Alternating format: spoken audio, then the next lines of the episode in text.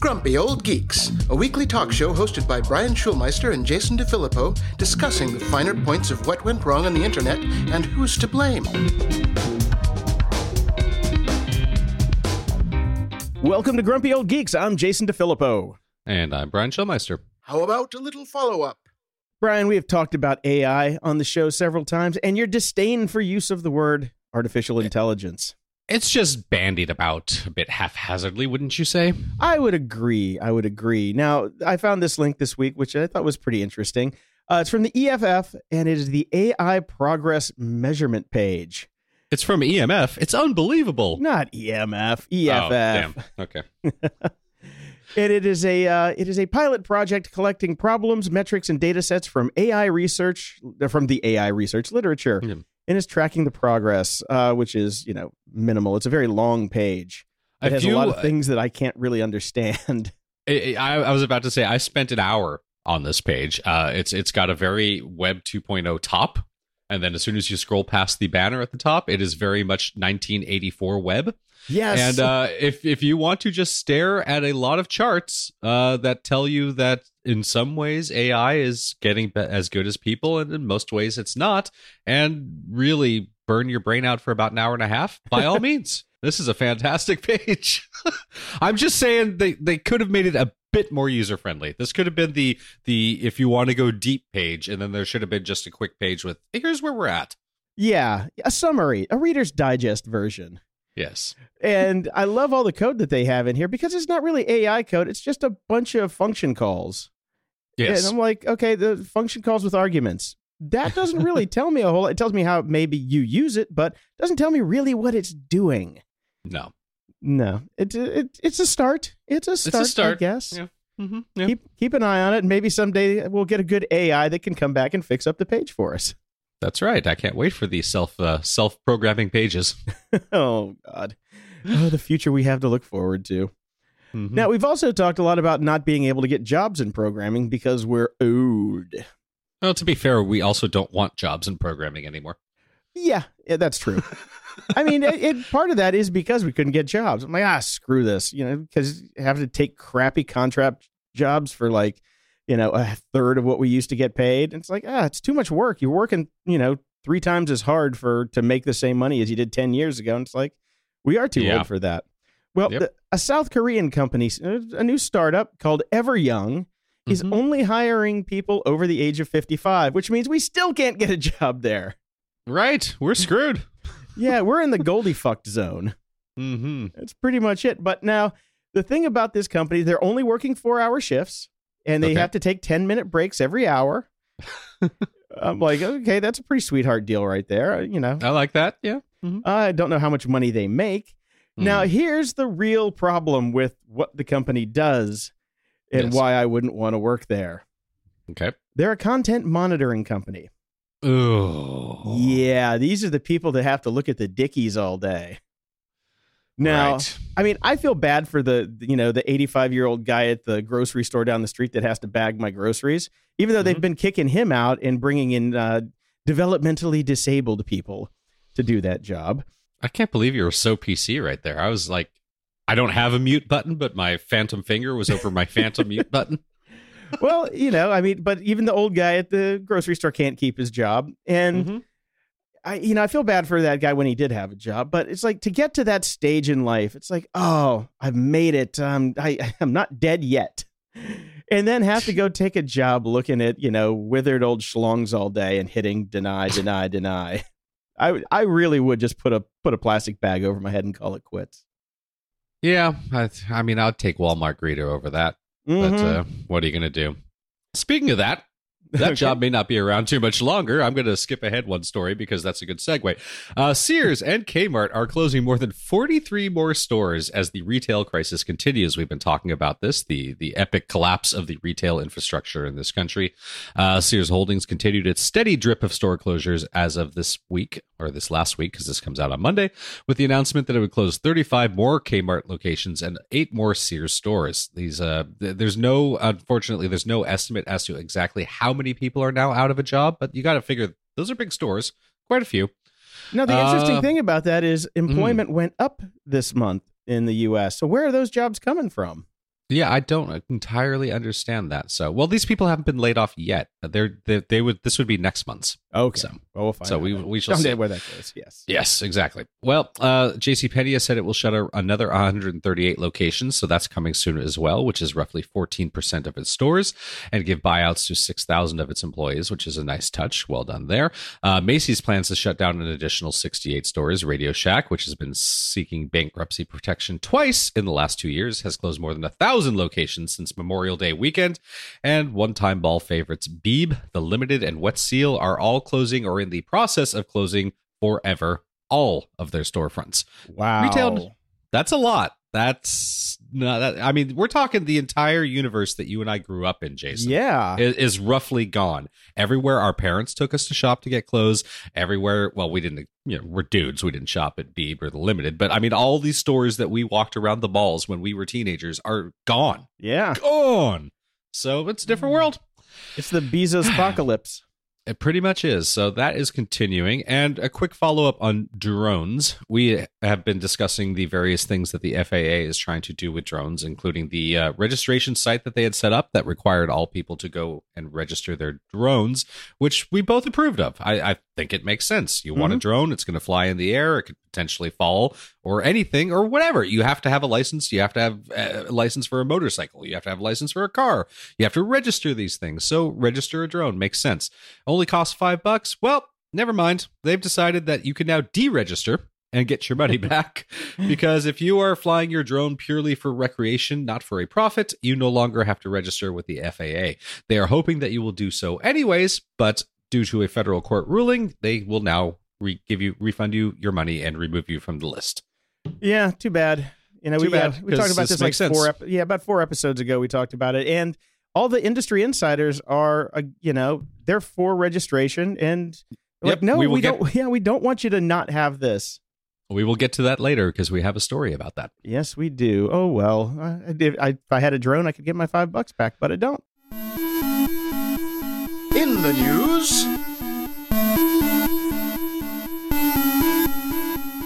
We have talked about the Internet Day of Action that's coming up around net neutrality this coming yep. uh, July twelfth. Can't wait to leap into action. Yes. What are we going to... Here I come to save the day. Does, uh, what, do what, are, what, what are we doing this time? Are we are we putting some sort of ribbon up on our pages? I are we turning backgrounds no. black? Or, yeah. Okay. All right. No, I don't yeah. know. Right. I am, yes, I am actioned out. I guess I'll find out on July twelfth and see what everybody else does.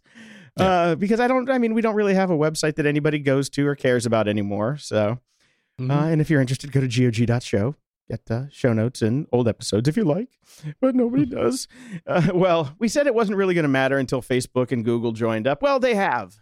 Okay. We don't know what they're going to do, but apparently they're going to do something. There's about one hundred seventy companies now that have, you know, jumped on the bandwagon. So we'll see. And they're, they're pretty big names. And uh, but even Etsy's in there, who have just laid off, what, twenty-five percent of their workforce? Hmm.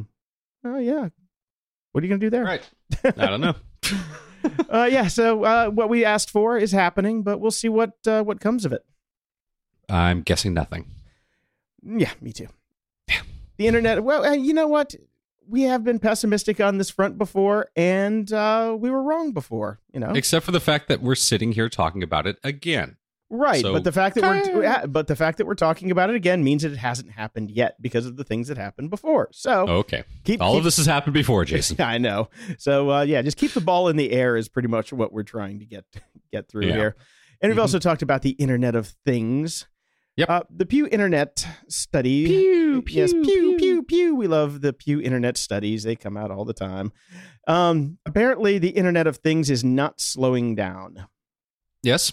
Uh, and it's going to keep going and going and going until you, everything that you have can be hacked. I'm sure. Are we surprised by this, Jason? You are an enabler of this. I, how so? I don't. I don't have the smart light bulbs. L- let me read the little quote that that is is right here that you put in the show. Mm-hmm. Despite wide concern about cyber attacks, outages, and privacy violations, most experts believe the Internet of Things will continue to expand successfully the next few years because people like Jason DeFilippo hook up their crazy Chinese cameras. That's a that's right there. System. That's exactly what you posted oh, in there. The uh, whole yeah, yeah. sentence. Yeah, but I didn't write it. For fuck's sake, I didn't write it. You, I hey, know. Don't you have uh, internet-enabled lights in your house? Uh, you know what? They never actually worked quite well. They, they, they kept dropping, and I it kept it kept like disconnecting from my Wi-Fi, even though everything it wasn't that far away from the base station. So I eventually just unplugged the damn thing. Yes, but technically, you have a more internet-enabled house than I do. So well, no, because there's none of it's plugged in. Well, you tried anymore. You attempted. Just because you failed doesn't really that doesn't it was factor kinda, into I, it. I will say it was kind of cool to say. Uh, I, well, I can't let me change my words here. They turned on the Millennium Falcon. That was awesome for a while. Mm. I'm sure it just was. Just turned on a damn light. So, anyways, not so much fun. Uh, let's talk about people losing more jobs, shall we? Oh, sure. What do we got now? Well, Google is now funding a new software project that will automate writing local news. This isn't not this isn't new, though. They've been trying to do this forever. I don't no, think Google's been trying to do this forever. Now, yeah. If you read the story that I put in here, it talks oh, about no. how the Associated Press has been doing this for a while. It's mm-hmm. been using automation software to generate stories about corporate financial quarterly earnings, which is basically just regurgitation of numbers. What this is, is Google is basically funding an initiative to actually do real stories, not just regurgitation of fact, but like, let's go ahead and let's have some natural language processing going on here. Let's scan police blotters and let's generate actual stories. Stories. Interesting. Yes. So more uh, more local reporters being put out of business, in theory. I uh, love wait. this. You know what the software project is called? What's it called? Radar. Reporters and Data and Robots. Oh, God. Oh, my. I don't know if you've checked out your local paper recently with your local reporting. I actually do. It's quite funny. Uh, uh, I, think I mean, okay, might, robots might, might do a, a better up. job. Yeah, this really might be a step up. There's some yeah, pretty that, incoherent stuff in, in the local suburban newspaper out here. That is fair. So let's continue on with layoffs. Uh, that the, these are that was potential layoffs. Now let's do real layoffs. And, and what should shock nobody, SoundCloud is laying off forty percent of its staff to stay afloat. The only thing I find shocking about this is it's not one hundred percent. Yeah, definitely. Because they were they were really teetering on the edge not too long ago. Nobody thought that they were going to make it out make it out of the month, and they they did, but yeah, it's it's still not going to work. Sorry, it's just guys. crazy. People are, keep throwing money at SoundCloud, even though everybody knows it's not going to happen. They're wait, uh, they're waiting for somebody to buy them, but nobody wants. But it. nobody's buying. There's, Spotify was looking at it, that fell through. Twitter was considering it. Instead, they didn't buy them, but then invested seventy million dollars, which you'd think would have paid for it. Uh, if seventy million dollars isn't getting you the kit and caboodle of SoundCloud, I don't know what would. Yeah. Seriously, what do they have? A bunch of other people's music. They have other people's music. They got a bunch really... of hard drives and a player and a bunch of other people's music. There's really no, there's nothing there. And it's an already outdated back end. Yeah. So what the hell? No. Anyways, so that's happening. Microsoft is actually laying off three thousand people. What? Uh, but this is, this is more of a radical reorganization of its sales business. So... Ah. They they will cut up to three thousand jobs, mainly in the sales department, which is less than ten percent of their actual total sales force, and roughly seventy-five percent of those cuts will be outside of the United States. Uh, the reorganization effort is uh, basically being done to focus up on building up Azure, which is their cloud platform, which is not really competing very well at the moment with Amazon and Google. So it's not. Are, it's actually not doing that bad, though. I know a lot of, a lot of companies are on there. Me too. I know a ton. It's yeah. actually somebody was saying to me that, you know, you should look into that and come get up to speed on it. And I was like, I don't want to do that sort of stuff anymore, but it looks nice. Yeah, yeah, yeah. it, I mean, I did get up to speed on it for a bit, and uh, it it's it's actually really nice. And I know a lot of companies and a lot of friends, what they're doing is they're running stuff on A W S and Azure to mm-hmm. um, now you got me saying it's Azure. Not Azure. I know. I, Azure makes it sound so much nicer, though, doesn't Azure. it? Azure. Azure, and, baby. And yeah, they're, what they're doing is just double duty. So if one goes down, like, you know, when the mm-hmm. when the lightning struck the A W S factory in Virginia and everybody had lost their Netflix for a day, uh, they're doing just uh, dual, basically dual systems. So if one goes down, they can fail over yep. to the other one. It's a yep. it's a smart redundancy play. I got to give them that. I mean, by all accounts, it's a better product, but you know, beta V H S, we've seen this before. So. Yeah. um, I mean, it's just compute, you know, it's a it's a computer yeah. that you don't own. That's really what exactly. it is. Exactly. That's that's and what it always that, comes down to. But it, uh, well, that, that battle's lost, Jason. I don't, yeah. Yeah. I, I'm misracking my own servers. Said no one ever. Yeah. Well, another company that uh, has basically disintegrated, Jawbone. which is uh, one of the one of Fitbit's competitors, a fitness mm-hmm. tracking company, once worth three billion dollars. Hear that, Snapchat? Is shutting down and liquidating its assets. So it is uh, come and gone. They made fitness trackers and Bluetooth speakers.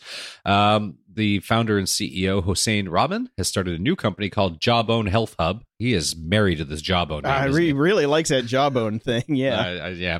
So, which is smartly going into the medical software and hardware business. That is a, that is a huge growth area. So good luck. Oh, with hopefully that. His hardware and software for the medical business is better than his Jawbone software and hardware.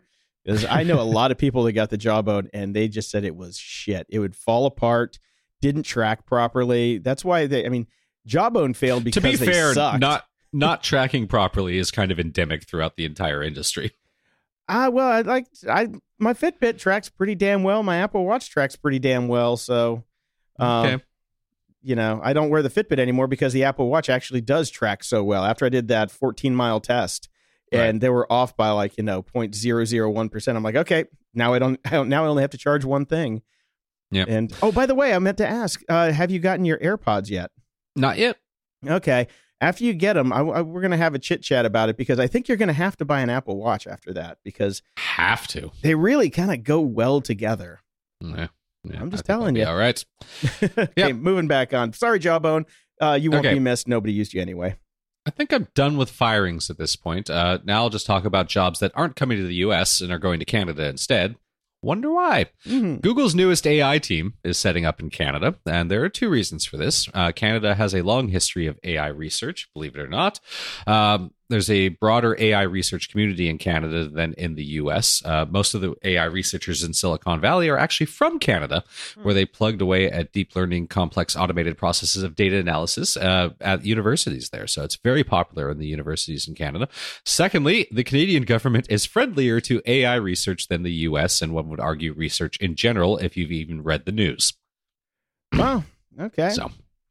Interesting. So there you go. So yes, Google has decided to set that up. And I think even though this article over at Recode does not discuss it, you and I have talked about the uh, whole visa issue that we're running into in the U S. So it makes sense for a lot of these companies to set up somewhere where they can bring in people without having to go to fucking court. Yeah. Yeah. And, and Canada's close enough, you know, just a hop, skip and a jump across the border that they mm-hmm. can uh, just load up up in Canada. Yeah. Yep. So I'm surprised nobody's going to Mexico. Maybe that's next. They're just going to surround us on both sides with great, you know, great tech minds. And then we'll just be here in the middle picking our nose going, where'd all the tech people go?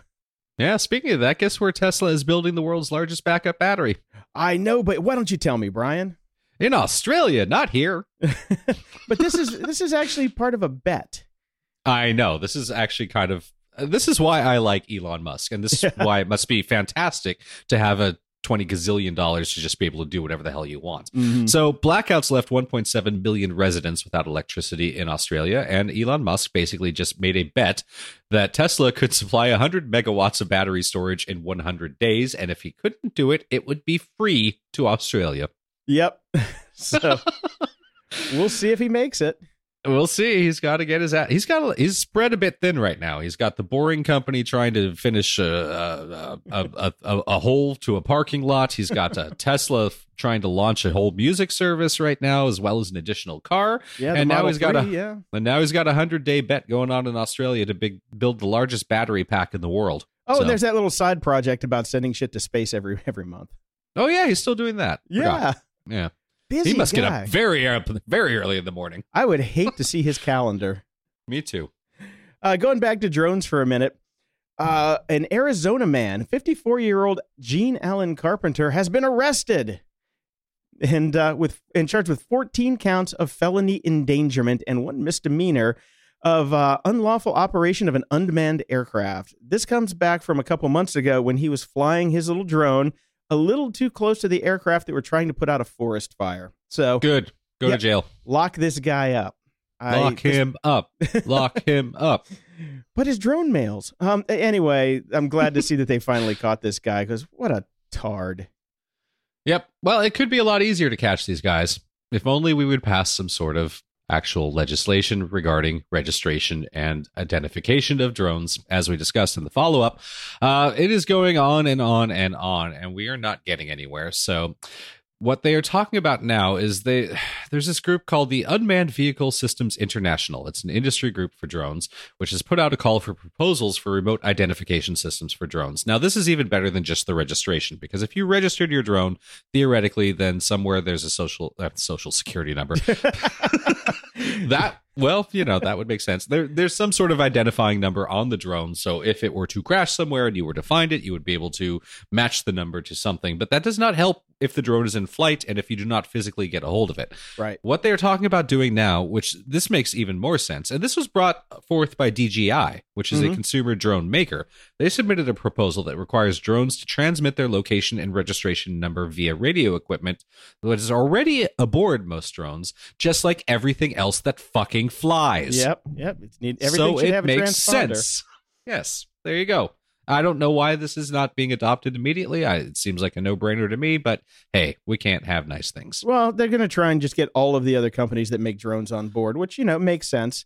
But yeah. for for D J I, because, you know, the, the privacy people are going to, you know, boycott D J I, which would be terrible for them. So they're not going to, they want everybody to go in at once. And hopefully yeah. they'll get it done, because it does need to happen. It's like, yeah, it's, it just makes sense. And that way, you know, if there's a drone that's flying that doesn't have its transponder on, then they can send out the Eagles to take it down.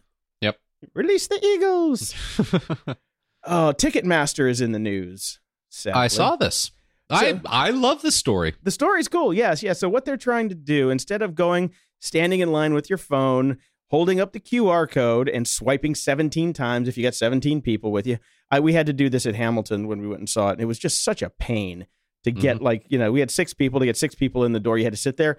They scan the Q R code. They swipe it. They scan it again, scan it again, scan it again. And if not all the people are there trying yeah. to coordinate that, an even bigger problem.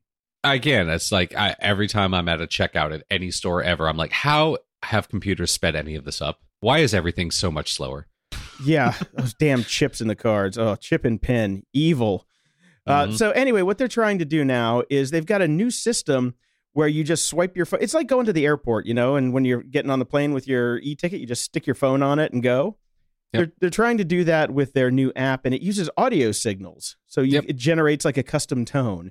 And yep. it, for them, it, there's a couple of reasons that this is good. A, it helps cut down on fraudulent tickets, mm-hmm. and it also lets them track you even more granularly, so they can offer yes. you more things. Yes, because now they have direct access to your phone, your mm-hmm. email, probably your cell phone numbers, so they can, and they know what shows you're going to specifically, so they can market to you. Mm-hmm. Now, what I am waiting to see, if, because Ticketmaster has a wonderful long history of doing this to you, is how much they're going to charge you for this convenience to yeah. you, which is actually more of a convenience to them. So I'm sure there's going to be now a five dollars extra fee if you want to be able to use this awesome e-ticketing system, which actually makes things much easier for them. Yep.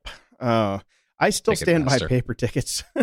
I, I, you know, I, I, it's just so sad now, because these kids, kids these days, you know, I, mm-hmm. it was just, it was what, a year ago. It was right before my kid was born. I was going through a box of old stuff, and I found a huge trove of like four hundred ticket of the old style ticket stubs. Yeah. Not even just paper printed out by yourself. The old style ticket stubs of all the shows I went to when I was a kid. It was amazing. Those were great. Yeah, yep. you should you should put them all in like a photo book, just so you have it and stick it on a shelf somewhere. Yep, I really should. Some of them are even starting to fade, which is kind of a bummer. But what are you going to do? So you could always scan them and make a make a photo yeah. library. Who's got that kind of time? Seriously, but yeah, um, yeah, I love paper tickets. So yeah, when we had the problems at Hamilton, I got tickets for Billy Joel for my dad on uh, mm-hmm. at Wrigley Field soon. So I got I printed out paper tickets for everybody. I'm like, we're not going through this again.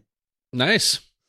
Well, in other news, Virgin Galactic is back uh, following Woo-hoo. the ch- track the crash that they had back in twenty fourteen.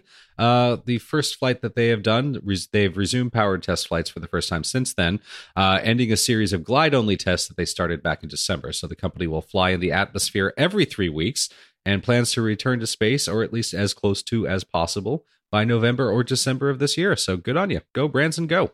Nice. I can't wait for them to get back on, back up in the air and going. Yep. Get the get those engines fired up, and hopefully somebody won't pull the wrong handle this time. Yeah, that'd be nice. Yes. Uh, Volvo is going big on electric cars. I saw this. Very big. They want to end the solely combustion engine powered car. So, Good. Uh, yeah, they, they think it'll take till like, you know, twenty twenty-five to do it. Mm-hmm. But yeah, they're they're going whole hog on on making sure that it's either fully electric or electric hybrid. Yep, good on them. Congratulations. Mm-hmm. That's a that's a great brave move to make. I think it's it's going to be. I think the whole industry is going to be going there soon. No, definitely. They're they're ahead of the game on this one. Mm-hmm. I mean, I'm still not going to buy a Volvo, but congratulations. Yeah, that's the, there's there's your rub. No, nobody nobody wants a Volvo. We've got the greatest. Yeah, it's a Volvo. Yeah, I, I don't live in the woods.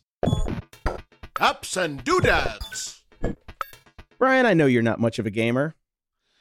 I think somebody got something this week because there's this whole series of links in the show notes that I don't even understand. Yes, there there is a huge set of links in here because I, in an attempt to do things that get me away from the computer, bought Buy another computer. Another computer?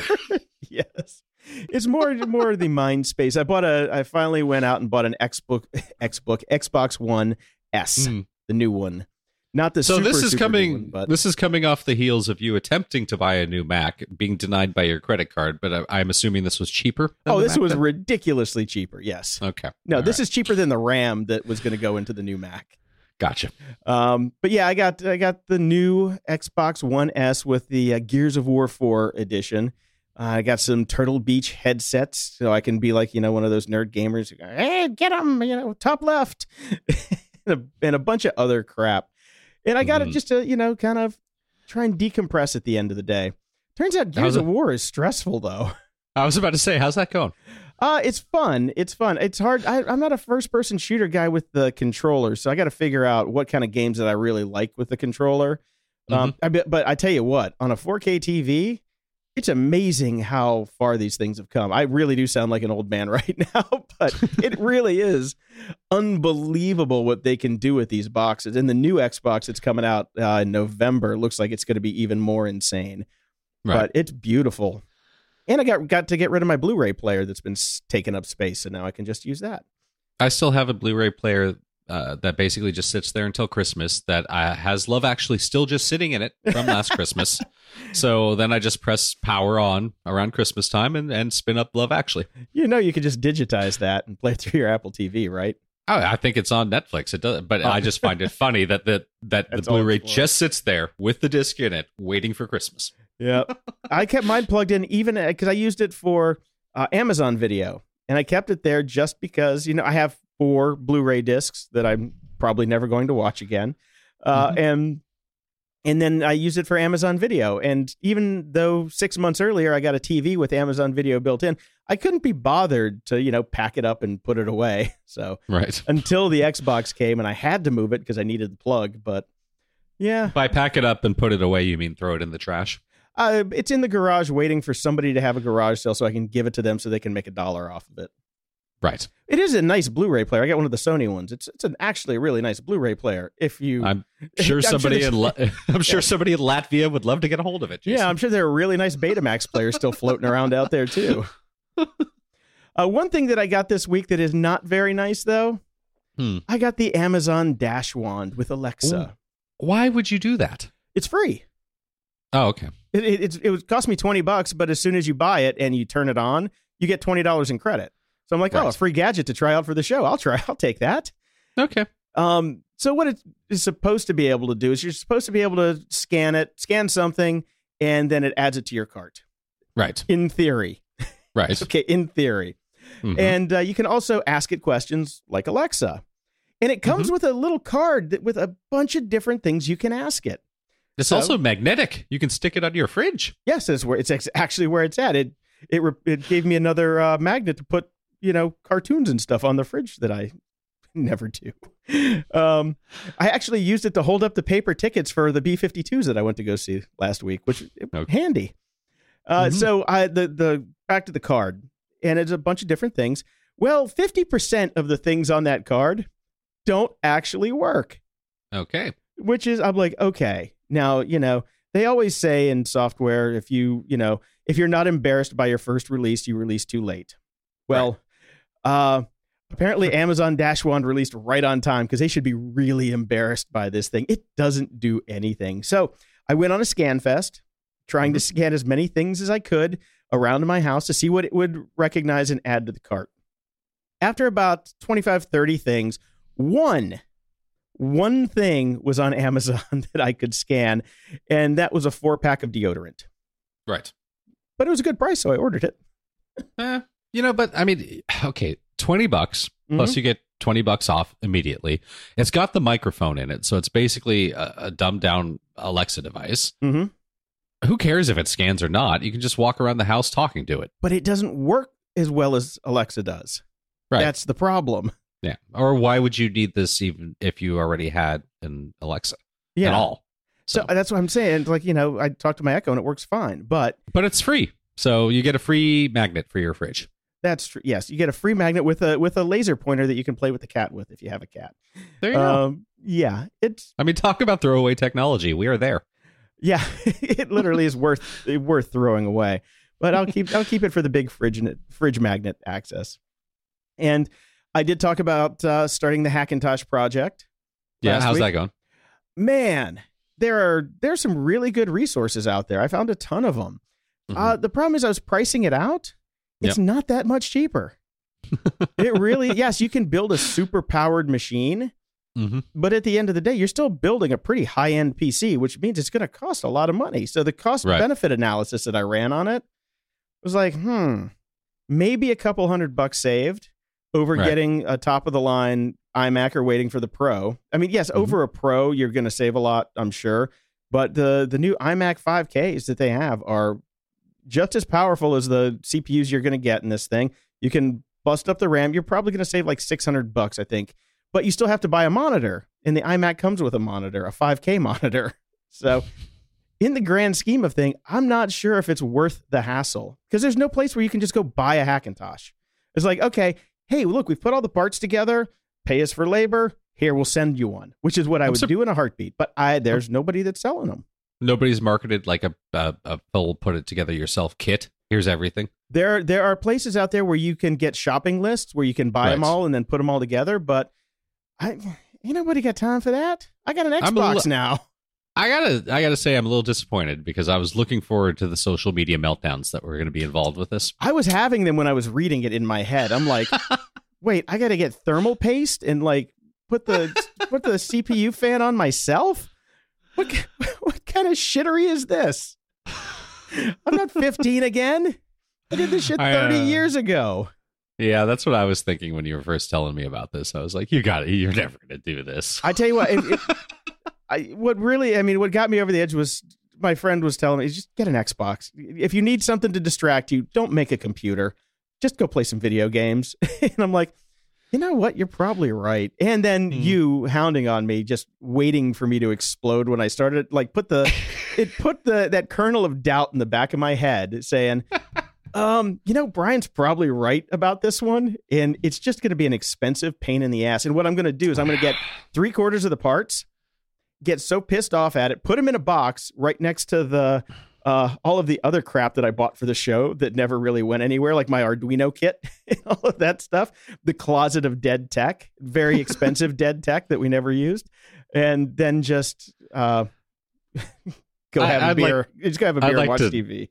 I'd like to take this moment to apologize to our listeners. I apparently overplayed my hand with Jason too soon on this one, you so did, no yeah. fun, no fun for any of us now. No, seriously, that was uh, you. You, you were just so giddy that I'm like, oh no, because then I'm on the hook. If I start this project and I don't finish it, I'm going to be eating crow for like two more years, and I'm like, mm-hmm. I don't know if I want to do this show two more years. If you go. How's that Hackintosh going? How's that Hackintosh every, going? Every every episode title is going to be Jason's Hackintosh. Yeah, day, that's it. Day five. Hack and fail. On Lonely Island. Yeah. Oh, God. How are them dip switches, Jason? No. So, yeah, I think I think that project is going to go by the wayside. Unless I can find something that's going to have an easy pre-built one that I can just buy for cheaper than it would cost to go get a really high-end Mac. Right. And right now I don't need it. I have six Macs in my house. Uh, I would like one just because I'm I'm reaching the end of what I can do with what I've got. But um, yeah, so that one's on the on the back burner. Uh, but, you know, it is going to snow here soon. So who knows? I do go a little snow crazy. But that's true. So we talked about Winamp and how much we miss it so much. You remember, yes. remember old Winamp? I, I vaguely remember it now. It was a beautiful little M P three player back in the more innocent days. Yeah, and it just worked. Mm-hmm. It really just worked. It did what it was supposed to do. Uh, Ars Technica put up a post with a couple uh, articles put together about the, you know, the fifteen-year history of Winamp and uh, how it fell apart and died. Now, going through this, I, I, I normally I would say, eh, it's a cute article, but halfway down here, it, mm-hmm. it jogged my memory. Um, and I think we both worked with this guy. Do you remember Rob Lord? I do. There he is. Yep. Nullsoft's first hire. Yeah. I, I've worked with a lot of douchebags in the business. Mm-hmm. Top five was Rob Lord. I mean, I mean, he's he's he's actually vying for two, number two and three. Number mm-hmm. one, I'm not going to name names on, but this guy was a dick. It almost got me fired several times for no reason. So fuck you, Rob Lord. Um, I just had to get that out. It's been it's it's been it's been under my skin for a long time. If you can't tell, God, I I love using this show for vengeance. Well, to be, I mean, if you really want to feel better about it, Rob Rob Lord has just moved on to more and well. Okay, let me guess, he's got a podcast. There's two ways to look at this. First off, all he does is go from from project to project, all of which fail. Mm-hmm. On the other way of looking at it, he keeps getting funded and is obviously living a pretty good life. Yeah. No, he actually brokered the sale of the company I worked at to another company. Right. It, it, it thus ending my job at the company. All right, let's uh, let's Sorry. let's uh, pound those sour grapes into the ground here and move on. Yes, they're pounded. I, I I just had to get the Hackintosh out of my out of my system. I feel better now. I feel better now. Okay, I did good. find a cool uh, app this week called Yoink. Uh-huh. Uh, you know, sometimes when you're dragging and dropping stuff on your Mac and you're like, uh, you you hold it and you try and move it around and all that stuff and get it from app to app, and sometimes it can be a little frustrating if you let go it, at the wrong point. I will say U I on that uh, P C blows away. Mm-hmm. A Mac. It is so much easier to drag and drop on P Cs. Mac, Mac gets weird. Uh, so what this app does, it gives you a little tray. So you select a bunch of stuff and you can put mm-hmm. it in a little tray and then go to where you're going to go and then go back to the tray, grab it and put it back to where you want it to go. It's nice. I it, I found this on. Uh, or yeah. mm, oh, oh, oh or Apple yeah. could actually just make it work better. Nah. You know, okay, so they're charging six dollars and ninety-nine cents for this. This will be in the next version of iOS. Or not iOS. It'll, this will be in the next Mac O S. No, because, I mean, this this is based on an old app called Drag and Drop. Okay. And so th- this functionality has been around forever, and they've never adopted it. So mm. we'll see. They might take it for iOS. But, yeah, I was listening to the Accidental Tech podcast, and they were talking about this, so I tried it out. And it's pretty cool. I got to say, it's one All of right. the only things I get from that show. Uh, but uh, what are you going to do? All right, you got some apps. Well, Muzzle app, app Muzzle app uh, crossed my my social feed this week. It's not anything I need. Uh, I don't think it's anything anybody needs anymore at this point, right? Mm-hmm. So the whole point of Muzzle is it's a simple Mac app to silence embarrassing notifications while screen sharing. It theoretically works with uh, any program that you can now screen share uh, within, and it automatically turns on Do Not Disturb when you launch your screen share so that you don't. Uh, now, the only reason I put this in here at all is go to the site and start reading their examples. Aunt Arlene, please don't leave your butt plugs on the bathroom. Dot, dot, dot. Jesse, Benny is looking for you. Seems pissed.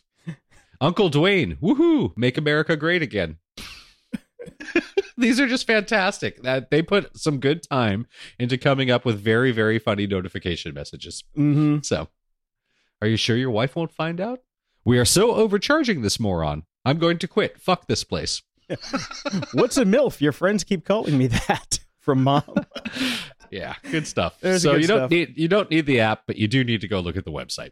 Um, and here's here's a follow on for that. I noticed at the bottom it says uh, build websites. Check out Code Kit. So I went to the mm-hmm. Code Kit website. Have you checked this yep. one out?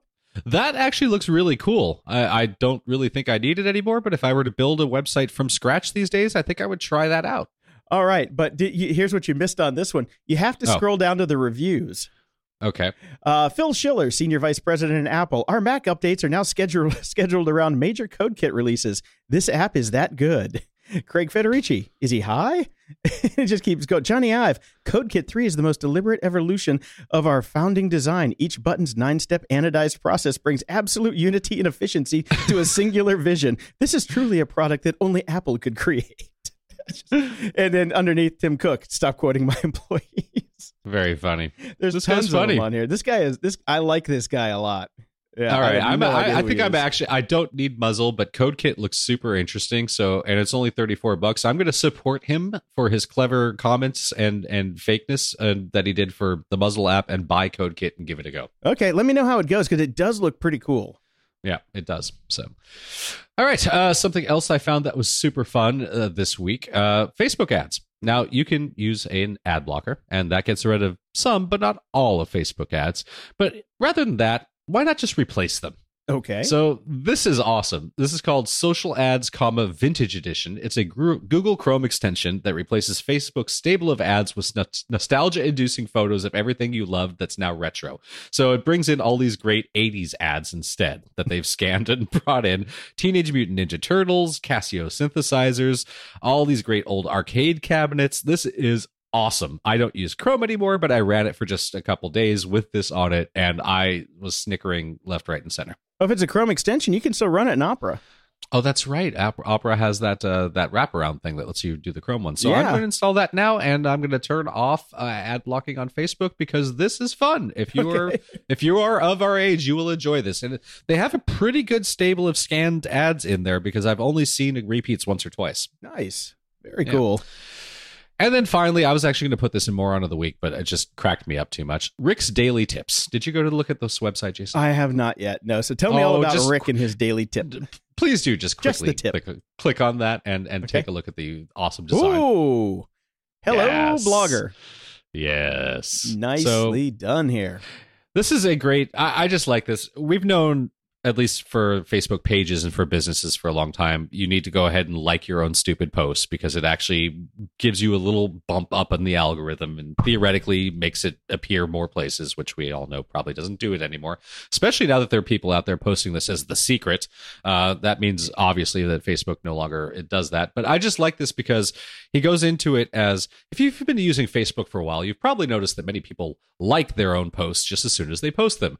While this could be viewed as a form of vanity, I mean, really, is it cool to like your own posts? In most cases, it isn't vanity at work at all. He then goes to explain that if you like your own post, that means that'll force more people to see it, which is the very fucking definition of vanity. but but it can be all. marketing as well. Uh, but this is he's talking about for his own personal pages, yeah. like not even marketing, like... I had a turkey sandwich today. Like, I want to make sure that more people get the opportunity to see my post. Yeah. Uh, good old Rick here. It's a great picture, too. He looks like, what's his name from... Uh, he looks like Stapler Guy. Yeah, the, yeah, from uh, Office Space. Office Space. Yeah. We're, Sorry, we're we should make fun of him. I'm sure he's a lovely man. Yes, he's an A-plus certified computer tech and blogger with more than three decades of experience in the tech world. He should be doing a podcast. He could call it Grumpy... What? Wait, that one's taken. Yep, taken. Sorry.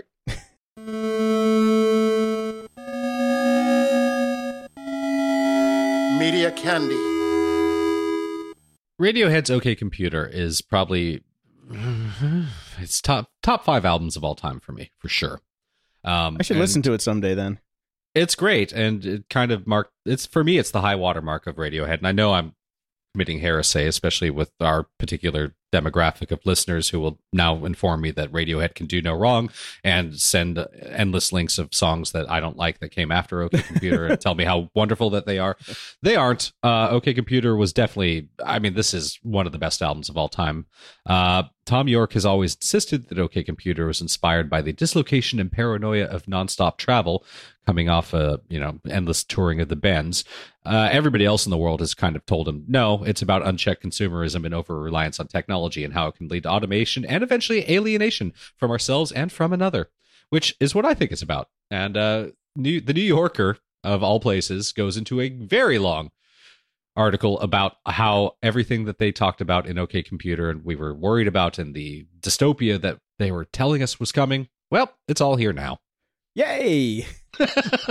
So, yay. Uh, it is twenty years old. I think it was the twentieth anniversary, so they've just released a, you know, super box set with uh, outtakes, things like that. We've talked about it on the show before. Yeah. I just thought this was a great article from the New Yorker that really, I mean, it's not every day that you get the New Yorker writing about an album. Okay. And uh, going super in depth on it. So fascinating read if you're a Radiohead fan. And if you haven't listened to OK Computer yet, Jason, I put the Xbox away for an evening and uh, toss on OK Computer and give it a go. It is a phenomenal album. Okay. I'll, I'll, I'll give that a shot. So Daniel Day Kim from Lost, mm-hmm. uh, Grace Park, Boomer, and uh, Cylon number eight from Battlestar Galactica quickly got new jobs when those shows ended. Uh, they both ended up becoming stars on Hawaii Five-O. I can't believe that that show has been running for like seven years now or something ridiculous. I know. I can't believe uh, it either. I always meant to go watch it. I never did. Oh, uh, uh, don't, Park. dude, don't, don't. I watched half an episode and was just like, my brain fell out. I'm like, this is dumb. Grace Park in a bikini. I don't think you understand how much I love Boomer. Uh, yeah, I mean, that's few and far between, though. It's a lot of mm. bros and guns. Okay. Well, uh, they're not on the show anymore anyways. They okay. are leaving because uh, they were not getting as much money as their white co-stars, according to Variety. Uh, they were seeking salaries equal to those of stars uh, Alex O'Loughlin and Scott Kahn, who neither of whom I've even heard of. Scott Kahn um, was in uh, Entourage for like two seasons. He was pretty funny never, in that. Never watched that show. I know. So uh, C B S's final offer to the two actors was reportedly ten to fifteen percent lower than the salaries of their co-stars. That seems a little fucked up. Yep. So there you go. I'm glad you're leaving. You guys are both great. I mean, fantastic actors. So get the fuck out of there and fuck C B S. Yep. Go start up a new Battlestar Galactica thing. No. Bring back Boomer. Oh, well, I'm kind of beyond that. That's fine. Yeah, there you go. Uh, you have dipped your toe into ya- you, uh, uh, Yahoo. Yahoo. Yahoo's, well, Yahoo's probably the only company not doing this at the moment. Uh, YouTube T V. Um, one of the five companies in search of the mythical thirty-five dollars price point for basically uh, getting over the intertubes T V. Yes. Right? Yes, I did. And, and I, I, I lasted, it, it lasted for uh, a month and a half. An, long well, enough to get a Chrome. That's it. Yes. Another uh, another company is now in. This time it's Hulu. They are offering for uh, approximately fifty channels, including live T V and four major broadcast networks for forty dollars a month. As mentioned, this is the fifth major company to enter this market over the last few years. Sling, Sony, DirecTV, YouTube, and now Hulu. None of them are any fucking good. None of them yeah. are able to get all the channels that anybody would want. Uh, local channels still continue to be the biggest problem. Um, That's what bundles, YouTube T V was good for. YouTube T V here, was good for local, but I didn't get a, a bunch of other channels that I needed, so I still had to, you know, hop on over to Sweden. But here's the thing. It's almost as if they forget that the reason that we were all upset about cable or satellite T V in the first place is bundling. And what all five of these companies are doing is creating bundles. It's the only way they can get the channels, though. That's the problem. Yes. Well, that's the thing. Then don't even fucking bother doing this. Don't bother, because it's the exact same thing. Mm-hmm. You're charging a little bit less and giving us less. So fuck it.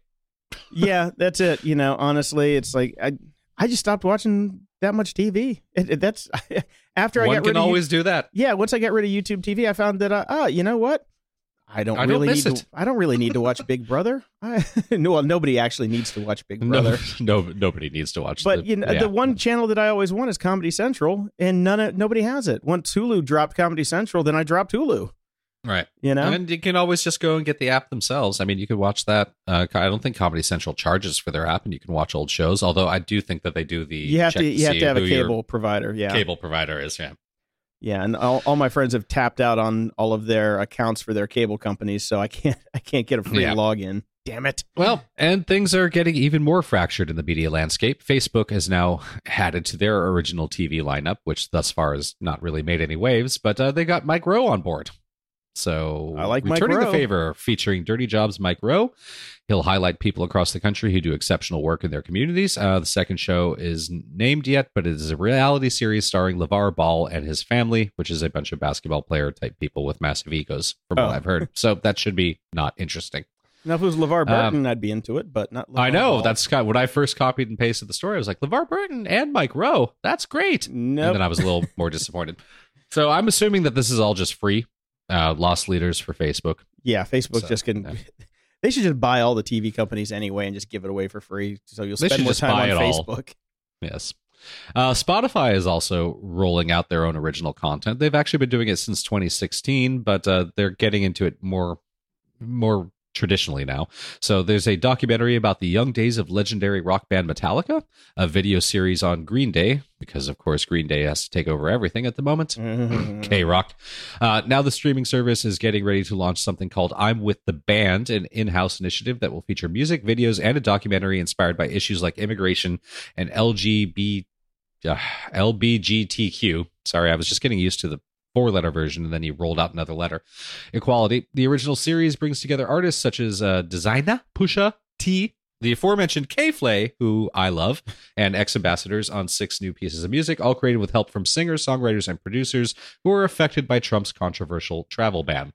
So content coming from Spotify, and not afraid to look like snowflakes. Where do you get to what? Do you have to use like the Spotify app to watch the videos? I've never seen...